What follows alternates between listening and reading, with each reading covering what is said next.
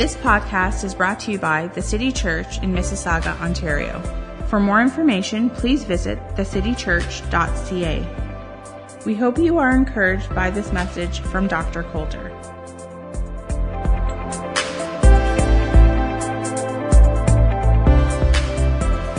Good evening, everyone. you made it through the rain to come to church. Well, it's great to see you all. He gave you five minutes grace, and healing comes from grace. So he's giving you an object lesson already at the beginning. Well, we're expectant for the next four weeks uh, just to learn from the scripture about the subject of healing. And as we say on Sunday, uh, we know that Jesus healed in the scripture, and Jesus is the same yesterday and today and for yesterday, today, and forever. And so we're just going to have a great time these next few weeks, just learning from the scriptures, Old and New Testament, about God's intention for us and our healing. Uh, that it's God's will for us to be healed, and that we can actually experience God's healing power today. And uh, nobody better than the doctor to be teaching us from the Word of God. And um, he's my favorite Bible teacher, and I know he's at least in your top two. so let's welcome him. That's a good introduction. All right, let's pray. Father, we thank you tonight for your word. We thank you for your precious holy written word, the precious blood of Jesus and the church. Thank you for the mighty Holy Spirit, who is our teacher and our guide. We expect him tonight to unveil and unfold the word of God to us. Thank you for your people who come to hear your word, and may they be blessed in understanding of the great idea of divine healing. We praise you, Father, in Jesus' name. Everybody said? Amen. So uh, this is a this is not a healing revival, and it's not a service. It is a Bible study. Therefore, we're going to think, pray. We're going to write on our notes. I've given you lots of space. I decided this year to give lots of space to write and to give you all the notes to begin with because I may not get to everything. And uh, we've only got four weeks, and there's probably, if I didn't rush, six good weeks or seven good weeks of material that we need to cover, but you have it there and you can think it through. What I've decided to do is I was going to leave this particular lecture to the end, but I put it at the beginning. You notice uh, lesson one comes after this. So this is 1A and the other one would be 1B. But I want you to start thinking this way God's thoughts about divine healing, God's, God's thoughts about divine healing have nothing to do with who dies with sickness and disease.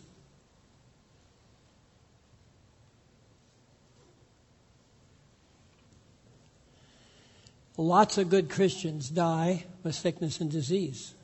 Love God, born again by the Holy Spirit, by the blood of Jesus, speak in tongues maybe, love God for years, serve God, and die of sickness and disease. You do not understand anything about the scriptures based upon people's actions, or you don't discern the, the definition or the understanding of Christ the healer based upon who dies with sickness and disease and who doesn't. Someone asked me, this was, you know, we've been doing this now for 55 years. Someone asked me, well, how are you going to, how are you going to die if you don't get sick? It's a very easy answer. You just go to sleep in Jesus. You don't have to be sick to die.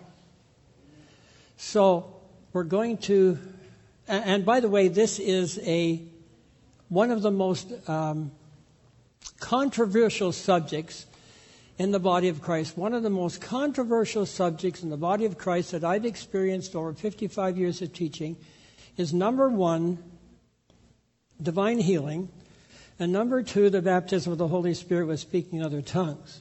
Those two are um, debated ad infinitum. So what we're going to do is I'm going to try to incorporate within the teaching some of the struggles that people have with the whole idea of divine healing.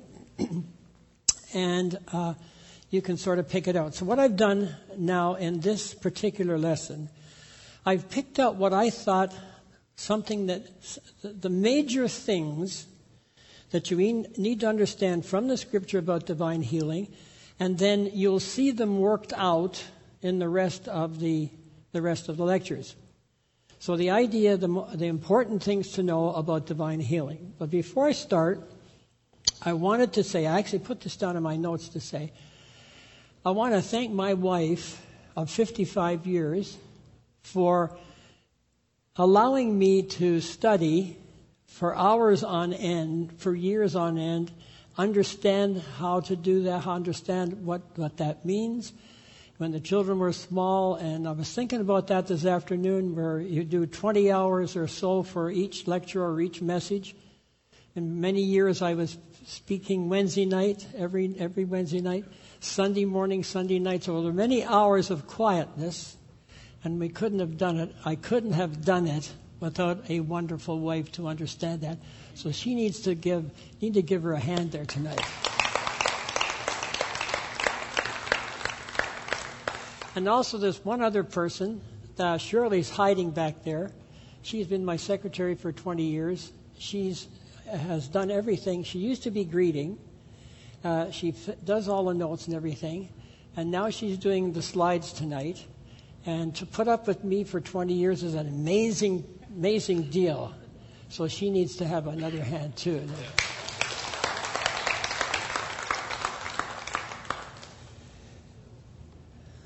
Uh, at the end of the, um, oh, by the way, if you have a question, uh, at the back there's a, a little, uh, there's little pads that you can write your question down, and I'll look at the question during the week, and if I feel that it's not going to come up, in any of the lectures, I'll answer the question. If it's going to come up, then I won't answer it. The other thing is that at the end of the, the, the lesson tonight, if, uh, gentlemen, if you could stay a little longer and take down the, the, um, the tables for us, getting ready for Sunday, put the, put the chairs back, we'd appreciate it. There'll be a gentleman showing you what to do. Okay, number one important things to know about divine healing. It is God's will to heal you because healing is in the redemption plan. In other words, Scripture, and I've given you lots of places to write, Scripture reveals the nature of God. Scripture reveals the attitude of God towards sin, the attitude towards sickness and disease. And when we see what his nature is like and what his thoughts are like regarding the subject, it means that he's the same as he always has been. He never changes. Malachi 3 6 says, For I, the Lord, do not change. In other words, and another thing, Jesus says, I'm the same yesterday, today, and forever. So we have to deal with that subject, remembering that many Christians die with sickness and disease, and many Christians don't have the experience of the manifestation of healing. Isaiah 53, 4 and 5 says, Surely he has borne our griefs, and I'll explain that a little bit more sickness, and carried our sorrows, which is pains. Yet we esteemed him stricken, smitten of God, and afflicted, but he was pierced for our transgressions, he was crushed for our iniquities. Upon him was a chastisement that brought us peace, and with his wounds we are healed. Matthew 8:17. This was to fulfill which was spoken by the prophet Isaiah. He took our illnesses and bore our diseases. 1 Peter 2:24. He himself bore our sins in his own body on the tree that we might die to sin and live to righteousness. By his wounds you have been healed. Now remember, I'm talking about divine healing. I'm not really talking about miracles, although that's part of the subject. And miracles, I'll explain later on, is a whole different thing. So not only did Jesus uh, shed his blood for the remission of our sins, but by his stripes, then, in the context of the cross, we are healed. In other words, it is my understanding from just those three texts that it is actually God's will that we walk in divine health. Number two, it's God's will to heal you because sickness comes from Satan, either directly or indirectly, and not from God. In other words, you see, here's one of the problems. God is never putting sickness and disease on you to teach you something. That is man made idea. It's not God's. God is not schizophrenic. He doesn't, he doesn't, he's not confused about what he thinks. It's God's will to heal you because sickness and disease does not come from God. It comes from Satan, either directly or indirectly. Acts 10:38.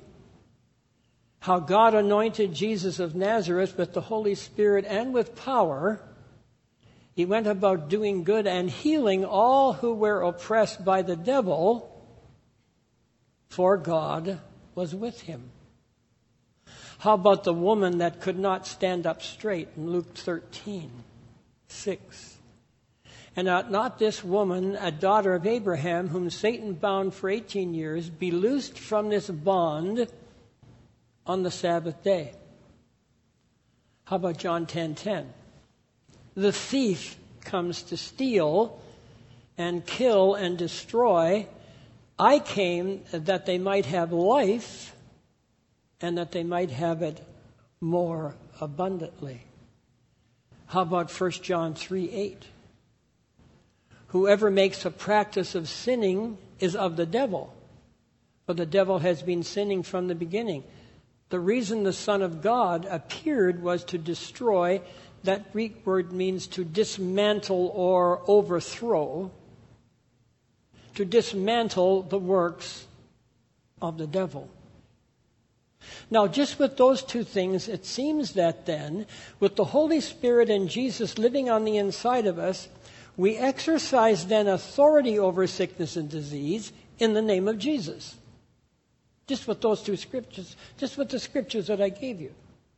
Number three, God provided healing in the Old Testament and in the New Testament, in the Old Covenant and in the New Covenant. As soon as Israel came out of Egypt, God said something. Exodus chapter 15, verse 26. If you will diligently listen to the voice of the Lord your God and do that which is right in his eyes and give ear to his commandments and keep all his statutes, I will put, notice, this translation says, I will put none of these diseases on you that I put upon the Egyptians, for I am the Lord your healer. What are we going to do with that? What should we do with that? Well, in the Hebrew language, there are tenses that it's very difficult for us to translate without using long sentences there is the permissive tense and the causative tense. In this particular text, I will permit none of these diseases on you that I have permitted on the Egyptians, for I am the Lord your God. And I'm going to make this statement, and you'll understand it better by and by, that God permits what you permit. Some, somebody need, you need to write that down.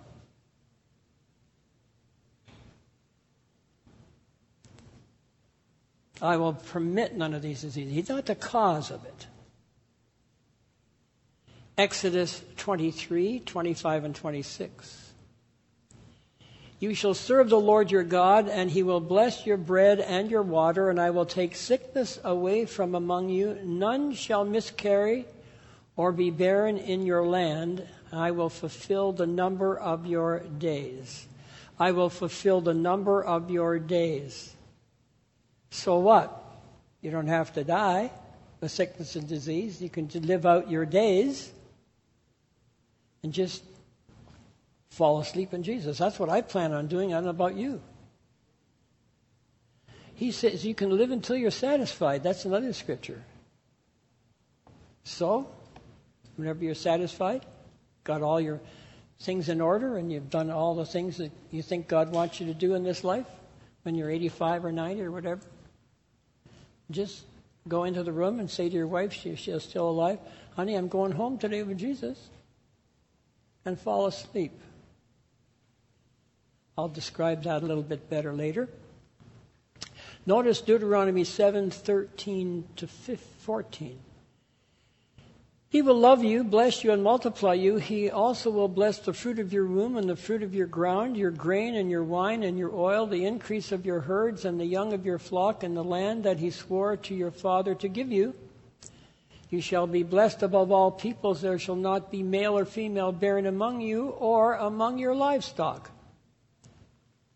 So, with these little things in the Old Covenant, it seems that everything connected with the people of God is to bear the stamp of what? According to all the scriptures that we talked about in the Old Testament here, is to bear the stamp of prosperity, success, and health.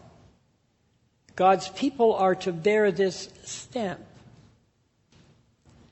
Old Testament Israel were never sons and daughters of God.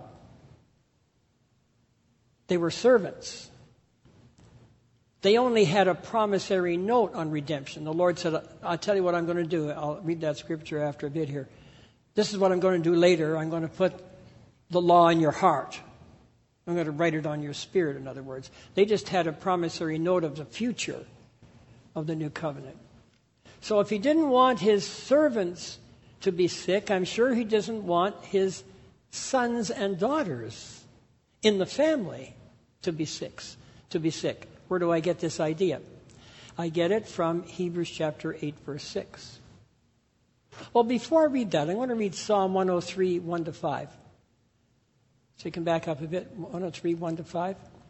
Bless the Lord, O my soul, and all that is within me. Bless his holy name. Bless the Lord, O my soul, and forget not all his benefits, who forgives all your iniquities, who heals all your diseases, who redeems your life from the pit, who crowns you with steadfast love and mercy, who satisfies you with good things so that their youth is renewed like the eagles.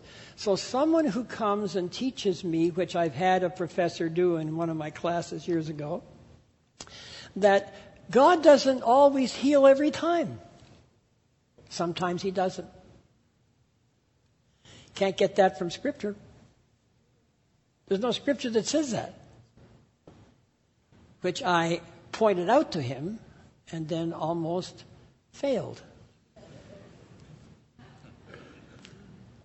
Now, Hebrews 8 6, where do I get this idea that he doesn't want, if he didn't want his servants, sure doesn't want his sons and daughters sick.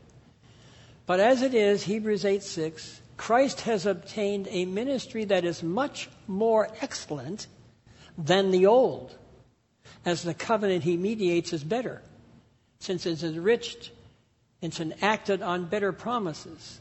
So our new covenant is enacted upon the promises of God and the, blood of Jesus, the shed blood of Jesus, which is the price that he that was paid to get us to become the family of God.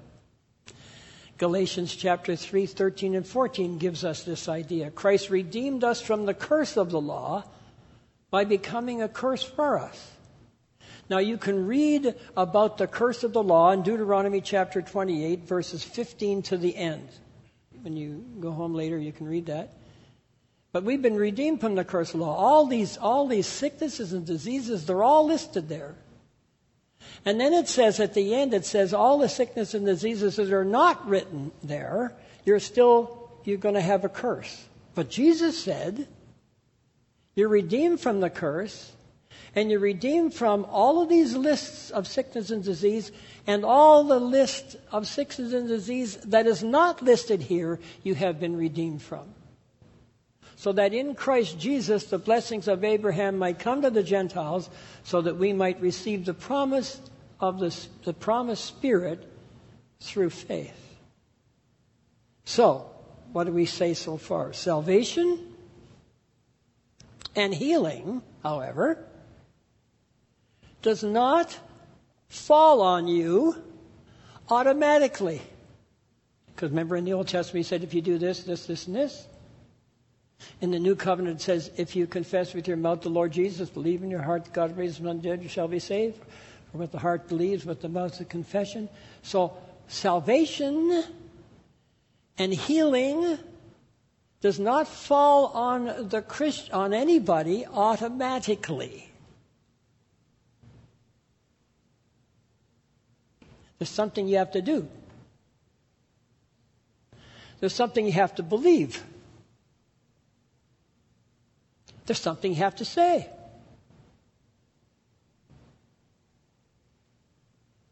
Romans 10:17 says, "So then faith comes from hearing and hearing through the word of God." All right. Anything from God is spiritual. Faith is spiritual. Healing is spiritual. Healing is first not physical. Healing first is spiritual. In other words, when you pray for healing, the healing power of God will come in your spirit. You may still have your symptoms. It first comes on the inside that you know that you know. And this takes some work because you've got to spend time in the Word of God to know that it's actually God's will that you be healed, and you receive it first in your spirit. And this is why some people never quite get to the manifestation in their physical body of healing because after they've prayed, if the symptoms don't leave, they say, Well, I haven't been healed. When they actually have. Your thinking cap still on, or is that a little heavy? You receive your healing on the inside of you before the manifestation of the symptoms removed ever happens.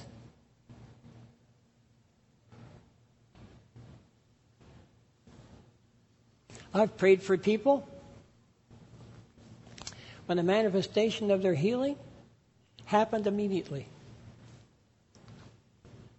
They went back to their seat, and the devil put the symptoms back on them, and they thought, oh, I didn't get it. And then, and I'm going to I'm going to go after that thought a little bit more later, but I just thought I would introduce it. Mark 11, 23, 24. Remember I said it doesn't happen automatically? For verily I say to you that whosoever shall say to this mountain, or this problem, or this sickness, or disease, be removed and be cast into the sea, and shall not doubt in his heart, shall not doubt in his heart. In other words, you just can't try this. You have to actually believe it in your heart. Before you say it, you know it's true. Be removed and be cast into the sea, and shall not doubt in his heart but shall believe that those things which he says shall come to pass, he shall have whatsoever he says.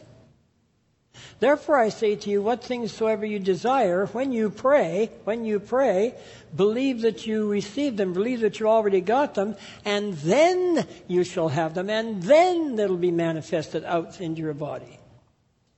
So you first receive it in your spirit, believe it, say it, starts coming out in your body. How long does it take, Pastor? I don't know.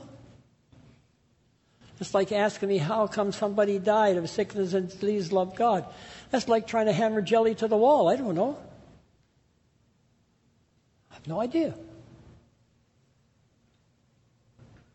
I've taught a class like this one time, and somebody came up after me and said, I now know what my problem was. I was waiting for the, I was waiting for the manifestation out here rather than recognizing that anything that God does is first spiritual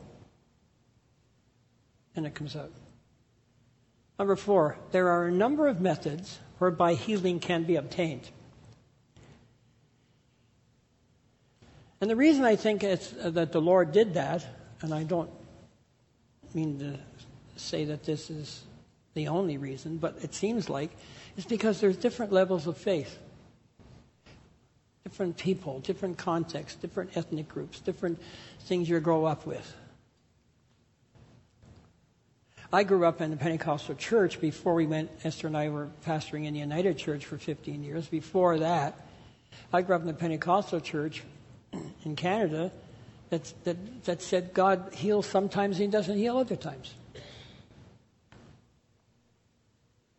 Matter of fact, last summer we were at a place listening to a Pentecostal minister preach, and he preached a magnificent message. I mean, it was unbelievable. I was, I was on cloud nine. I was on healing. And this last, he had me right on the edge of my seat. Man, I, if I was sick, I'd have been up there at the front. The last thing he said, but sometimes God doesn't heal you. I said, Esther, why would anybody go to the front? Their faith is just was shot right there in the, in the spot. So there's all kinds of all kinds of levels of, of, of teachings and stuff. So there's all kinds of ways God has for healing. He loves you so much that He's going to give you a whole bunch. Number one, underneath four there. The use of the name of Jesus against the devil. In other words, demand, your, your faith has to be high, demand that sickness leave your body in the name of Jesus. I find this in John chapter 14, verses 13 and 14. Whatever you ask in my name, this will I do, that the Father may be glorified in the Son. If you ask me anything in my name, I will do it. This is an interesting Greek word. This word ask, I, ito, equals demand. It's an asking with power.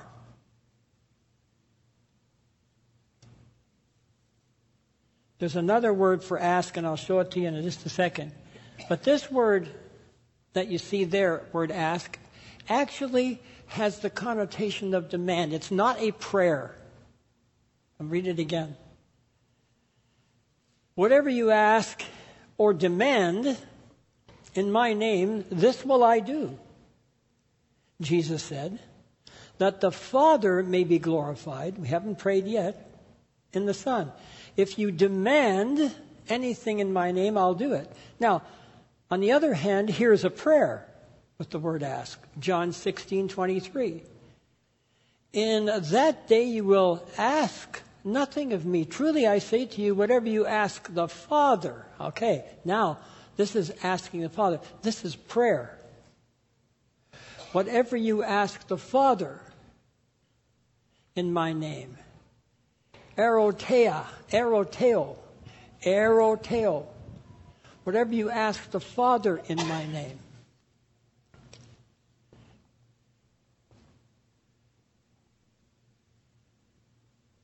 Eroteo, ask.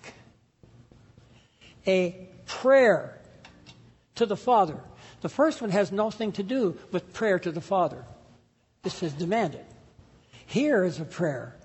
In that day you'll ask me nothing. Truly I say to you, whatever you ask the Father in my name, I will give you. So we can demand that sickness and disease leave us. Acts 3 1 to 8. Now, Peter and John were going up to the temple at the hour of prayer, ninth hour, and a man lame from the birth was being carried by uh, whom they laid uh, daily at the gate of the temple, that is called Beautiful, the Beautiful Gate, to ask alms of those entering the temple. Seeing Peter and John uh, about to go into the temple, he asked to receive alms. Peter directed his gaze at him, as did John, and said, Look at us. And he fixed his attention on them, expecting to receive something from them. But Peter said, I've no silver or gold, but what I do I give to you. In the name of Jesus of Nazareth, rise up and walk. He demanded it. He took him by the right hand and raised him up, and immediately his feet and ankle bones were made strong. And leaping up, he stood and began to walk, and entered the temple with them, walking and leaping and praising God. Mark 16, 17, and 18. And these signs will accompany those who believe. In my name they will cast out devils. In my name what? Come out in Jesus' name. And it goes on to talk about other things. Notice Colossians 2:15, which is interesting. He disarmed the rulers and authorities and put them to open shame by triumphing them over uh, over them in him. So there Jesus did something and so we use his name. His name is above every name. That at the name of Jesus, every knee must bow and every tongue confess. Everything must bow. But don't try it unless you actually believe it down in here, in your spirit. Uh, I have another scripture that's not going to be up there, Shirley. 2 Corinthians 2.14.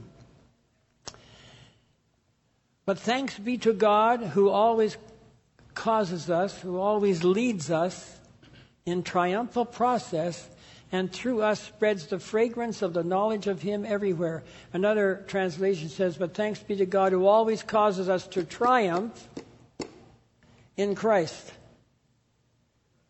It seems like it doesn't matter where you look, God's, God wants His people defined by success and prosperity and health.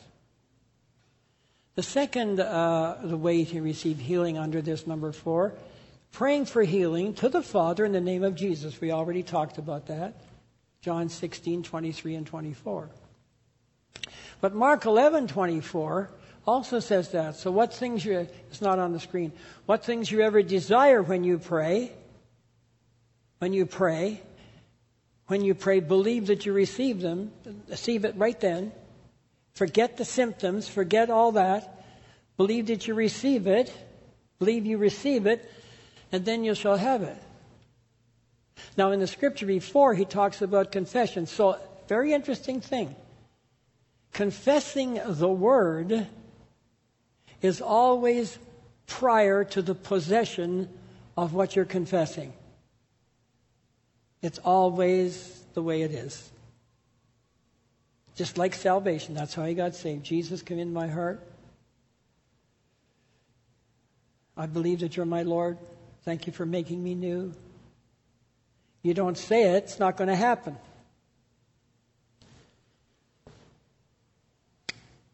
Number three under four, agree in prayer on the basis of Matthew 18, 19, and 20. Again, I say to you, if two of you agree on earth uh, about anything they ask, it will be done for them by my Father in heaven. For where two or three are gathered in my name, there I am among them. But the two people that are agreeing have to believe it. Actually, there's not much point. I'm glad to see some of you that come up to the front and help and pray for people here. There's not much point of praying for somebody in the prayer of agreement if they're not with you. It takes two people in agreement, two people believing, two people that, na- that believe that the name of Jesus is above every name, two people that actually believe that God wants you healed. Number four under four. Another way for healing to happen. Anoint with oil in accordance to James 5:14. Is any among you sick? Who? Interesting thought. This is written to Christians. It's not written to unbelievers. Is any among you sick? Let him call for the elders of the church. And let them pray over him, anointing him with oil in the name of the Lord. And the prayer of faith will save, this, uh, save the one who is sick. And the Lord will raise him up. And if he's committed any sins, he will be forgiven. It's not the oil that heals. It's the prayer of faith. Why do you need the oil? Well, baby Christians need to feel something. Need the oil. Need to feel something on their head. Helps them. Helps their faith. We can't expect baby Christians to understand the power in the name of Jesus in which to exercise their own faith because their own faith is very, very weak and small. Number five under four, receiving healings through the laying on of hands. We've read that before in Mark 16, 15 to 18. He said to them, Go into all the world and proclaim the gospel to the whole nation, to whole creation. Excuse me. Whoever believes and is baptized will be saved, and whoever does not believe will be condemned. And these signs will accompany those who believe. In my name, they cast out devils, speak in new tongues, they'll pick up serpents and won't hurt them, to drink any deadly poison and won't hurt them. Uh, they shall lay hands on the sick and they will recover. All believers can do this. All believers can lay hands on the sick and expect God to heal people. But notice it says they will recover. Did you ever notice that? That's not an instant healing. It's not an instant manifestation of the healing. They will recover. James 5:16. Why do I say it for everybody? This is written to Christians not just to apostles, prophets, evangelists, pastors, and teachers. Therefore, confess your sins to one another and pray for one another that you may be healed. The prayer of a righteous person has great power as it is working. Another translation says the prayer of the righteous has great power, dynamic in its working. You have on the inside of you, as a believer, the Holy Spirit. Almighty God on the inside of you. Now, after you pray for somebody,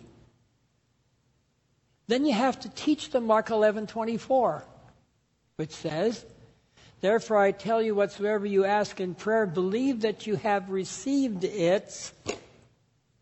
Believe you have received it, and then you will have it. Doesn't matter whether the symptoms are still there. Believe you have received it. Why? Because you're going to receive the healing in your spirit man first. Now, are there instant healings? Yes. I'll tell you about that in a minute.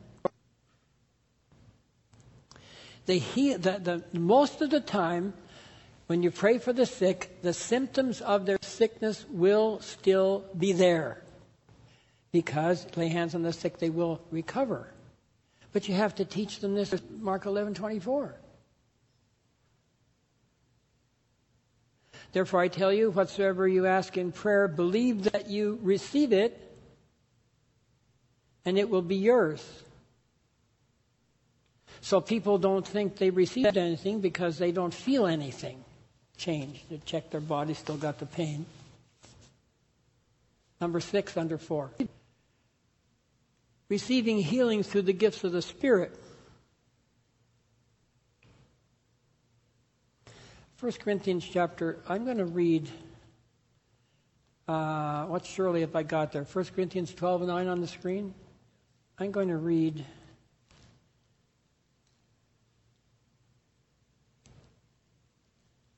1 Corinthians 12.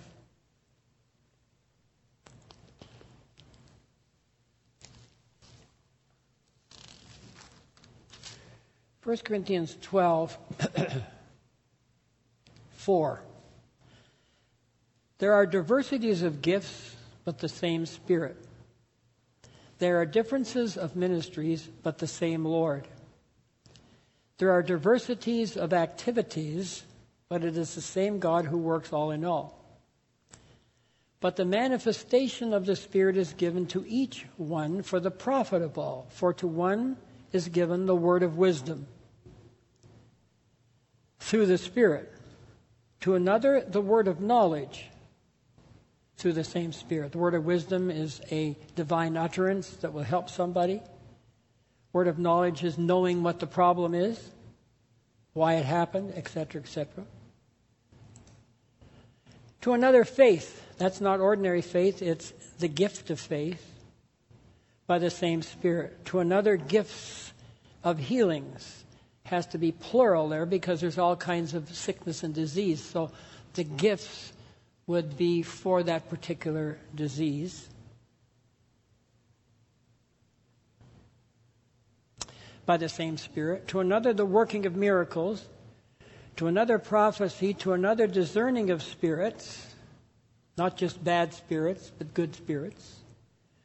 To another, some people say they're used in the discerning of spirits and all they ever see is bad ones. That's not the gift. To another, different kinds of tongues.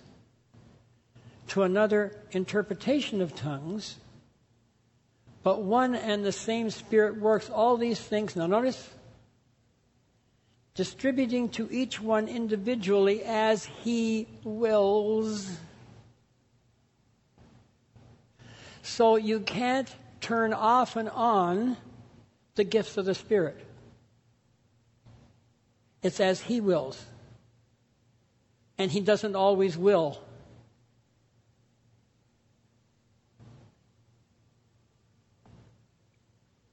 As He wills.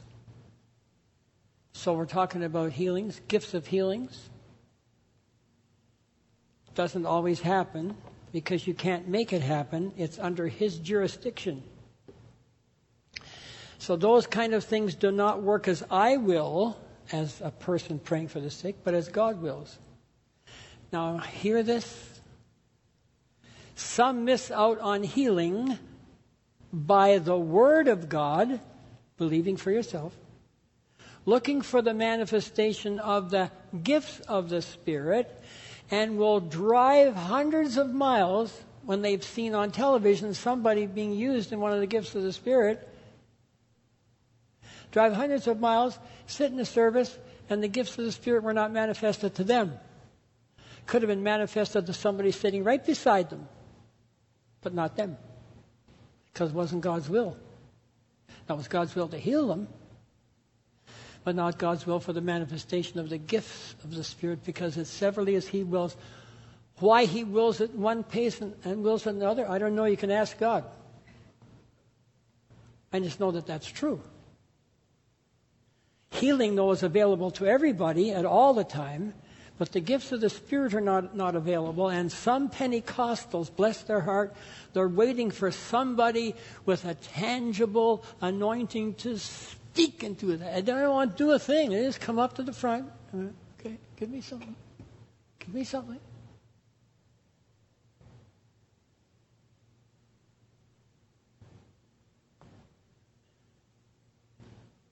Because you have to believe.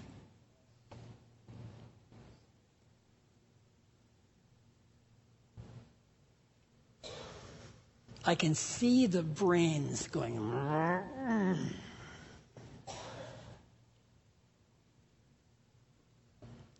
Number seven, under four.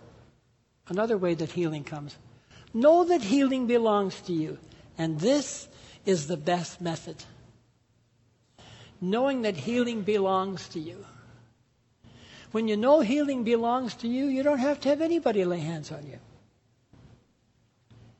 You can receive healing in the car, in bed, in your office, in a church service before anybody goes forward, just while they're singing, listening to a message. Know that healing belongs to you.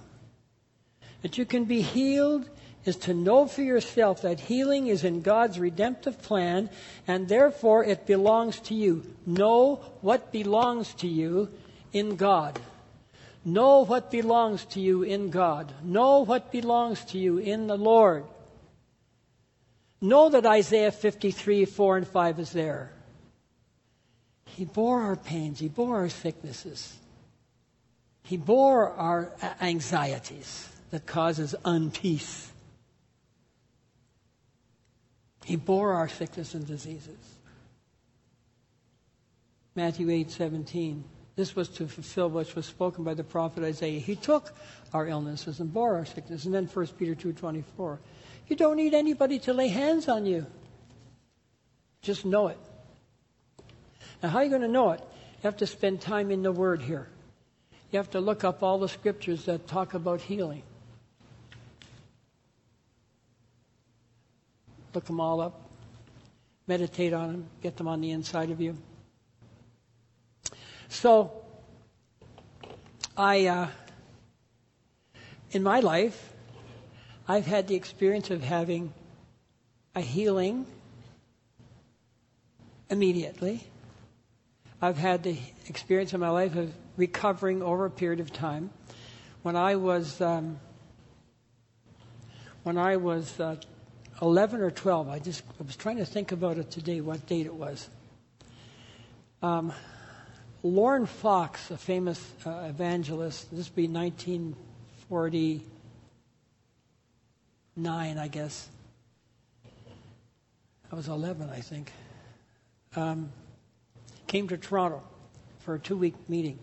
Famous, Lorne Fox, famous healing evangelist, because there was a healing revival that was going on in North America between 1948 and 56. So he came and he was holding his services in Massey Hall, packed. Two, two, uh, the two balconies full of people. The last night there was so many people to get healed. They had to have a card. They had so many people come up. They, they gave out cards. There were so many people still to be prayed for, and, and Massey Hall had a date, uh, time you had to stop. You go over to uh, Evangel Temple at the time was at Bond and Dundas, not too far from Massey Hall, and the people with numbers filled the place. It was an old Methodist church that the Pentecostal Assemblies bought in 1925, 1927, I guess. Big round church with the balcony around. All the people in the building had a card to be prayed for. My dad happened to be the head usher. And I was lying on the back pew because you couldn't keep me from these services. I mean, it was amazing what was happening. People getting healed out of the wheelchairs, blind eyes open, deaf ears. I mean, it was amazing. My teachers would say, Earlby seems a little tired in the morning because he couldn't keep me from those meetings. It was amazing. As a kid, was, I was sick as a dog lying on the back pew, had a fever. So my dad whispered in Lorne Fox's ear, who was praying for all these people. He said, "My son's back there. He's sick. Can we, can we get him into the line?" So Lauren Fox said, "Sure, bring him up." So they brought him up, brought me up. I'm standing there, hot. I mean, shaking, you know, fever and everything. He he put his hands on my head like this. He looked up to him and he said, "Lord, I know that you hear me." And I also know that the name of Jesus is above every name. So I command this fever to leave this young man's body in the name of Jesus. Bang. Just like that. It was cool as a cucumber. You don't think that it makes an impression on an 11 year old? That God's alive? Then on the other hand, many years later, I'm pastoring a church. Big church. But I got a nervous stomach like you wouldn't believe. I mean, it would keep me up at night. Sometimes I couldn't keep my food down. It was like sometimes I'd go in the pulpit and I'd have to just, you know, to have as much faith as it could possibly have to just walk up in the pulpit. Now, as soon as I got up and started preaching, then the anointing would come on me and the thing would leave. And then as soon as I closed the Bible, and walked off the stage, bang, it hit me again. So I'm praying seeking God. Esther knows this story. Seeking the Lord, getting nothing. Nada. Seeking God 14 months, 15 months. God, I'm doing your work. I'm obeying you. I'm here in this church because you want me to be in this church. What's the problem? 18 months, 19 months, 20 months. I started looking up these scriptures and healing, went through the Bible, meditating on them, believing them, started saying, I'm anxious for nothing, but in all things by prayer and supplication. I make my request known unto you, and the peace of God that passes all understanding guards and fortifies my mind. I call my stomach normal in Jesus' name. 25 months, 26 months, till the truth of that scripture, truth of the thing that healing starts here. The whole time the healing was on the inside of me. But I was thinking it had to come outside first. When I got it, it landed on me. I wasn't aware that it was such a big revelation, except I knew that I knew that I was healed. Driving along the Gardiner Expressway, Jameson Avenue, I looked up and Jameson turned off, and I felt my stomach. Nothing. Have no idea when it left because I was so taken up with the word that it became bigger than the heal, than the problem. But that was a lot of months. It didn't have to be. That means I have to quit. And I just feel just feel it getting going here. All right, we'll take a five minute break and we'll be back. How are we doing? Everybody okay so far? Yes. Okay, number five, main heading, number five. Know the difference. Know the difference. I'm, I'm waiting for everybody to sit down, so I'll speak slow. Speak slow. Know the difference.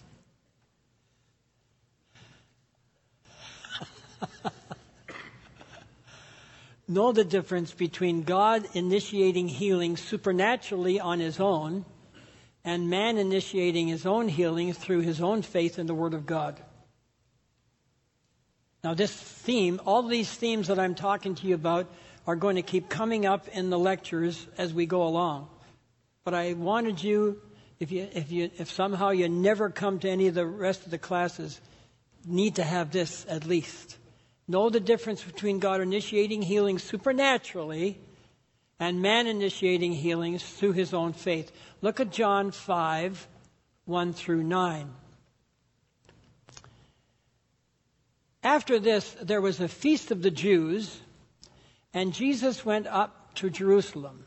Now, there is at Jerusalem by the sheep market a pool, which is called in the Hebrew tongue Bethesda, having five porches. In these lay a great multitude of impotent folk, of blind, halt, withered, waiting for the moving of the water. For the angel went down at a certain season into the pool and troubled the water. Whosoever then first after the troubling of the water stepped in was made whole of whatsoever disease he had. And a certain man was there which had an infirmity thirty and eight years, and when Jesus saw him lie, and knew see by a word of re- revelation, word of knowledge, and knew that he had been there a long time in that case, he said to him, Will you be made whole? Or well? And the impotent man answered him, Sir, I have no one when the water is troubled to put me into the pool. But while I am coming, you know, in my condition, another steps down before me. You know, somebody with a hangnail jumps in, right? Jesus, I thought that was funny. Jesus, Jesus said to him, Rise, take up your bed and walk. And immediately the man was made whole and took up his bed and walked. And on the same day was the Sabbath. So here's God initiating something. And God also, and He can do whatever He wants. He's God. He wants to do that, fine. He also can initiate salvation.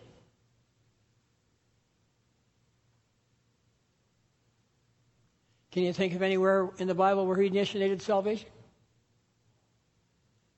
Paul the Apostle, Saul, killing Christians, putting them in jail, riding along on the path, a light knocks them off. He says, God, who are you? He got saved right then and there. God initiated salvation. Nobody preaching. Nobody having an altar call. Just God coming and doing it. God does those things according to his will his understanding. He was a chosen vessel to bring the gospel to us. Just like Peter was a chosen vessel to bring the gospel to the Jew. A divine something.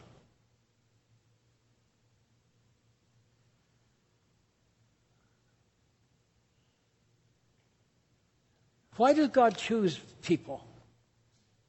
I'm amazed today why God chose me to be in the ministry. I remember telling one man, you know, that I used to hang out with, I, I said, because God came on me on one of the services, and that's what I knew I was supposed to do. And he, I said, I'm going to Bible school. He said, What? I said, I'm going to Bible school. He said, he says, Why? I said, Because I'm supposed to go into the ministry. He's, he's laughing. Because I'd be the last thing anybody ever thought that I'd be going to do. But it's God. How do I, do I know? Pastor Brent in university never thought of himself as he, he saw too much stuff. He saw his dad go too much stuff. The last thing he ever wanted to do was be a pastor. He was in some kind of a science class in York University, and the whole end of the wall opened up. He had a vision of himself down in T- Tulsa in Bible school. Why? I don't know why.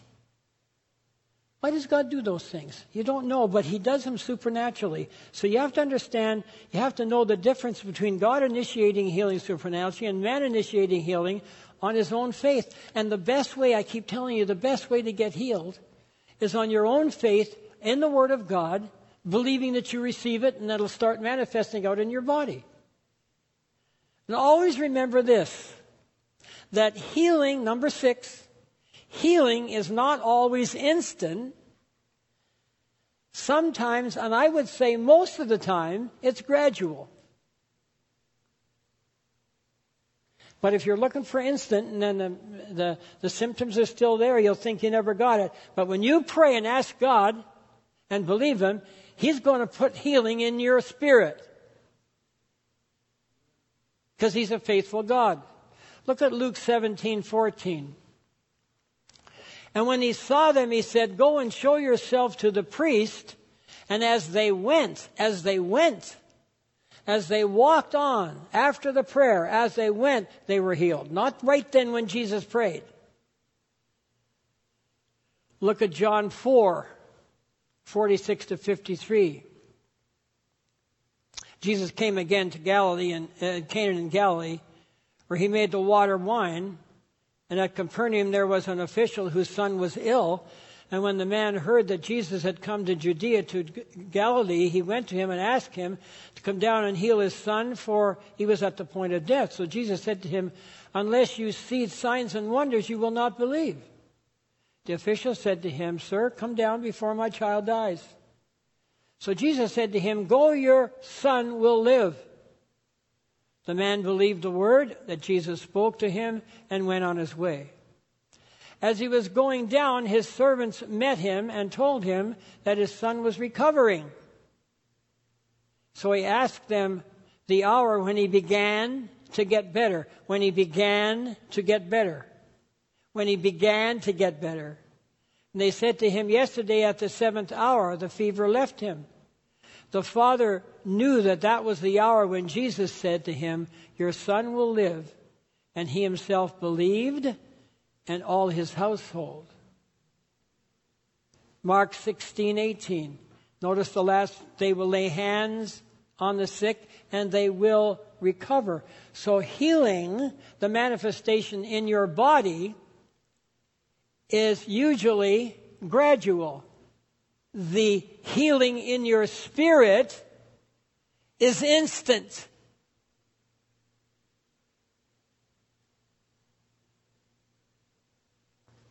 Man, you got to get that. You got to get that.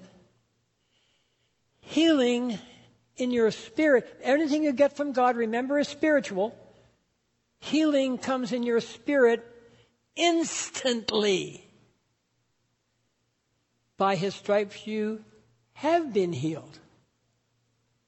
You were healed. If you have been healed, you were healed, you are healed.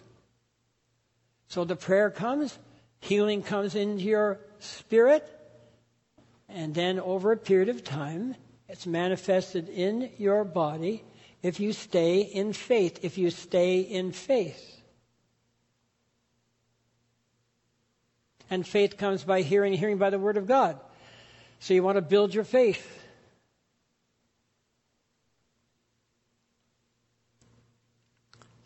God's method of healing is spiritual and therefore can be lost.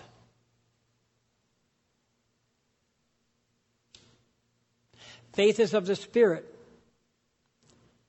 So if your faith becomes weak and you're not using it, healing can be lost. Why? Because the devil will take advantage of that and put those symptoms back on you in a jiffy or, or keep, try to keep them on you. And you can get so built up in your spirit that you can take authority over those things, those, those symptoms that try to come back. That, when I was, pre, after I was telling you about that nervous stomach, I got up in the pulpit one day and hit me. And I said, No, you don't, in the name of Jesus. And had to take a hike. Resist the devil, and he'll flee. That's a scripture. James 4 7. Submit yourselves therefore to God, resist the devil, and he will flee from you. Now, in this kind of a lecture, some of you can be, uh, will be sitting there and don't condemn yourself. You're, some of you will be sitting there thinking, Where have I been?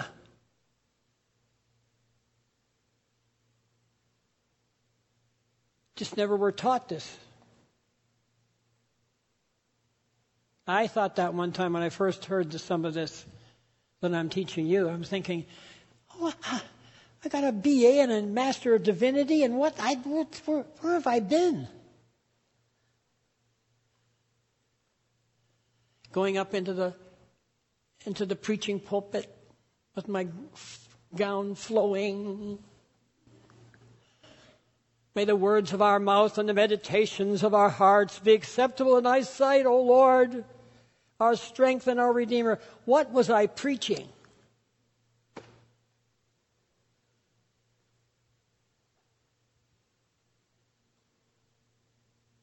I can remember listening to this and thinking, is that in the Bible? I, have I've gone through the Bible.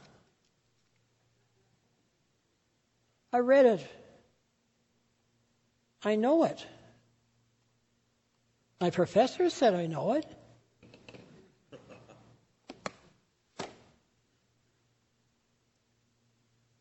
But if you don't get in this healing business that anything from God is first spiritual and then physical. First spiritual on your, in your spirit. You're supposed to be, I haven't even got to this part yet, but you're supposed to be, as Christians, you're supposed to be led by your spirit. You're supposed to be led by the inner witness. When God does things, He does things on the inside of you. For God has not given us the spirit of fear. 2 Timothy 1 7. What has He given us? Power and love and a sound mind.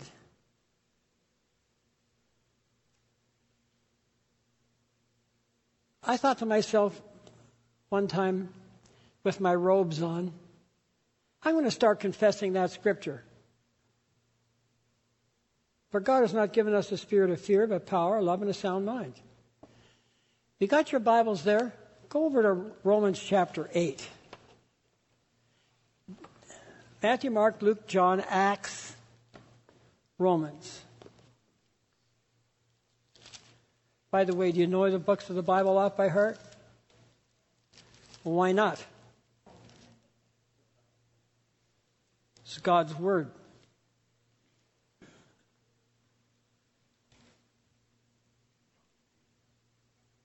Would you pass my exam today?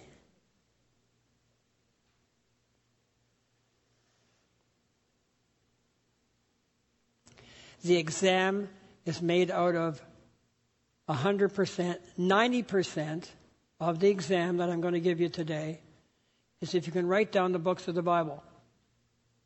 Would you get 90% or would you flunk? Okay, but if the spirit of him who raised Jesus from the dead dwells in you,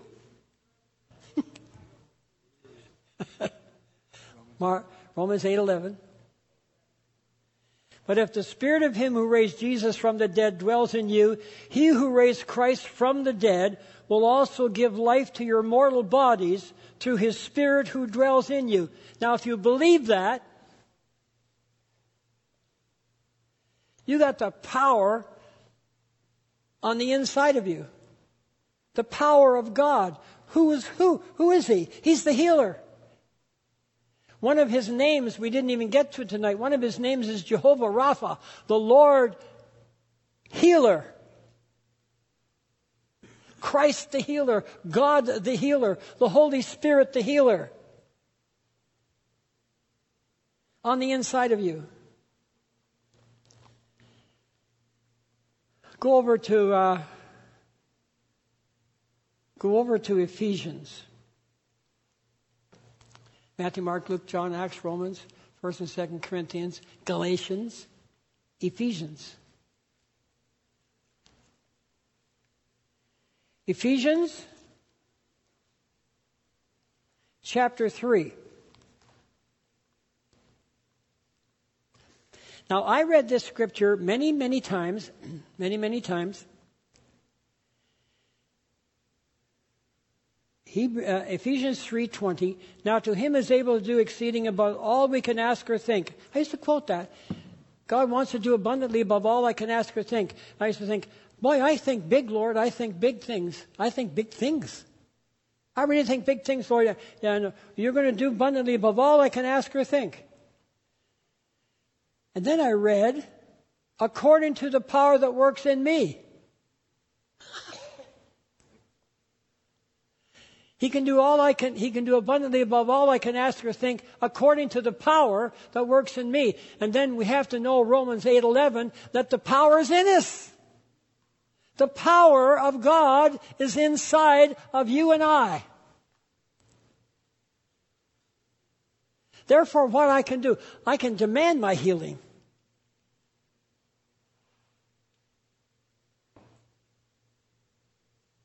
Now, I am going to pray for you at the end of this lecture, at the end of week four, but I want to build you up so much that all, all we'll have to do is look at you and you get healed. The power of God is on the inside of you. He can do abundantly above all you can ask or think according to the power that works in us. To him be glory in the church and in Christ Jesus. Who's the church? You. He wants to, he wants to be glorified in you by you exercising your faith in the power of God that's on the inside of you.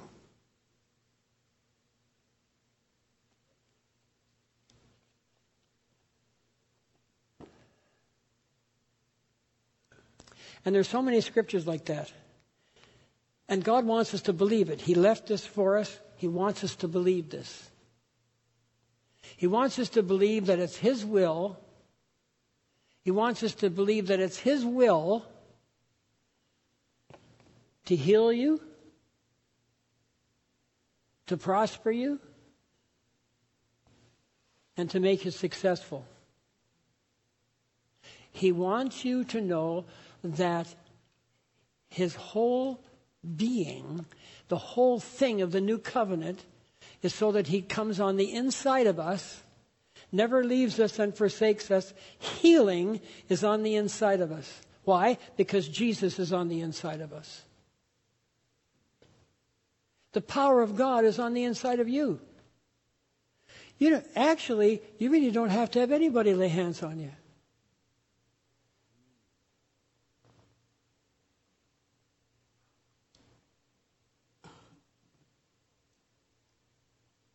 So, one of the things you could start doing is start saying what the Bible says about you. Say, I have no fear. Say that out loud. What I have is power, love, and a sound mind. The healing power of Jesus dwells on the inside of me because Jesus dwells in me by the Holy Spirit. Thank you, Father, that you said that we, meaning you and Jesus and the Holy Spirit, will make your abode in us and so I claim right now the healing power of Jesus on the inside of me. I believe that I receive healing in the name of Jesus. I believe that I receive a sound mind.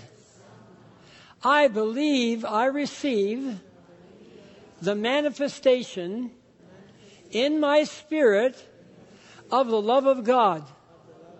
And I'm going to start acting like all of that is on the inside of me.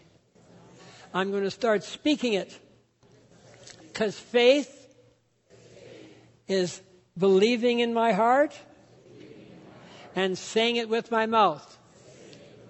So, Lord, I'm believing in my heart and I'm going to say it with my mouth. Praise God. And I have to stop. Now, next week, I'm going to start, and I want to get through lesson chapter 1, lesson 1 at least. It'll be 1b.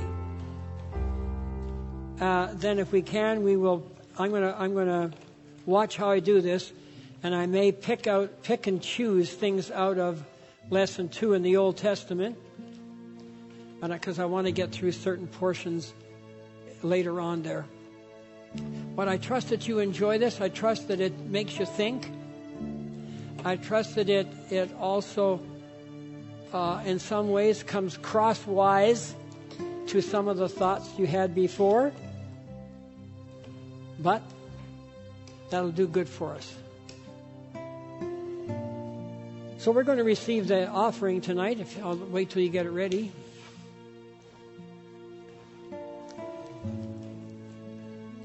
You know the Bible says, "Given it shall be given unto you again, good measure, pressed down, shaken together, running over, men given to your bosom." Do you know whatsoever man sows, that shall he also reap?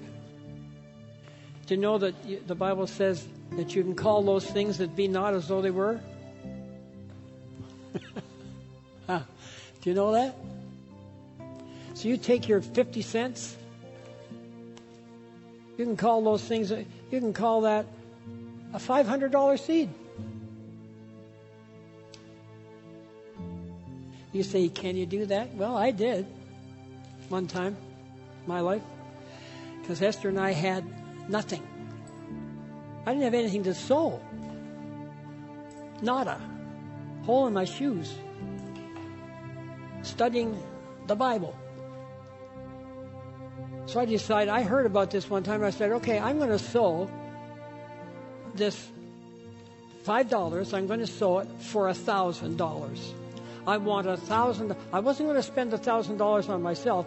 I want a thousand dollars to sow. So I sold five dollars for a thousand dollars. Said, Lord, I believe I receive it. I'm going to squeeze that thousand dollar seed. Do you know that it came in in two months in two checks? Somebody wrote me a note and said, we just felt impressed. My wife and I felt impressed to give you this 600 and whatever it was dollars. Next one come in and said, We just felt led to give you a check for 300 something, so just a little over a thousand. Man, I couldn't wait to get that thing in that envelope and sold the whole thing into the kingdom of God. But I'm not going to tell you what I received because you won't believe it anyway. So I won't tell you. But I'll tell you, God is faithful. I don't want to let you go tonight, but I have to. Because I want you to start being led by your spirits. Look down on the inside of you. God wants you blessed, healed, prosperous, successful. And He'll lead you and guide you with that inner witness. It's not even a voice, it's just a knowing on the little things of life. He cares about everything. It started to rain a while ago. Before I got in the car, my umbrella is in the trunk. I thought to myself, I should put that umbrella in the back seat. Then I got a sermon from my wife. I told her I thought that. She said, I thought you were saying you're going to be led by your spirit. I should have put that umbrella in the back so I could reach out and when we get out of the car, wouldn't get wet. I believe that was the Lord telling me to put the umbrella in the back. Little things not on the inside. Just little things. He cares about all things. The big things, the small things. He says, Lo, I am with you always. Why? Why is he with us?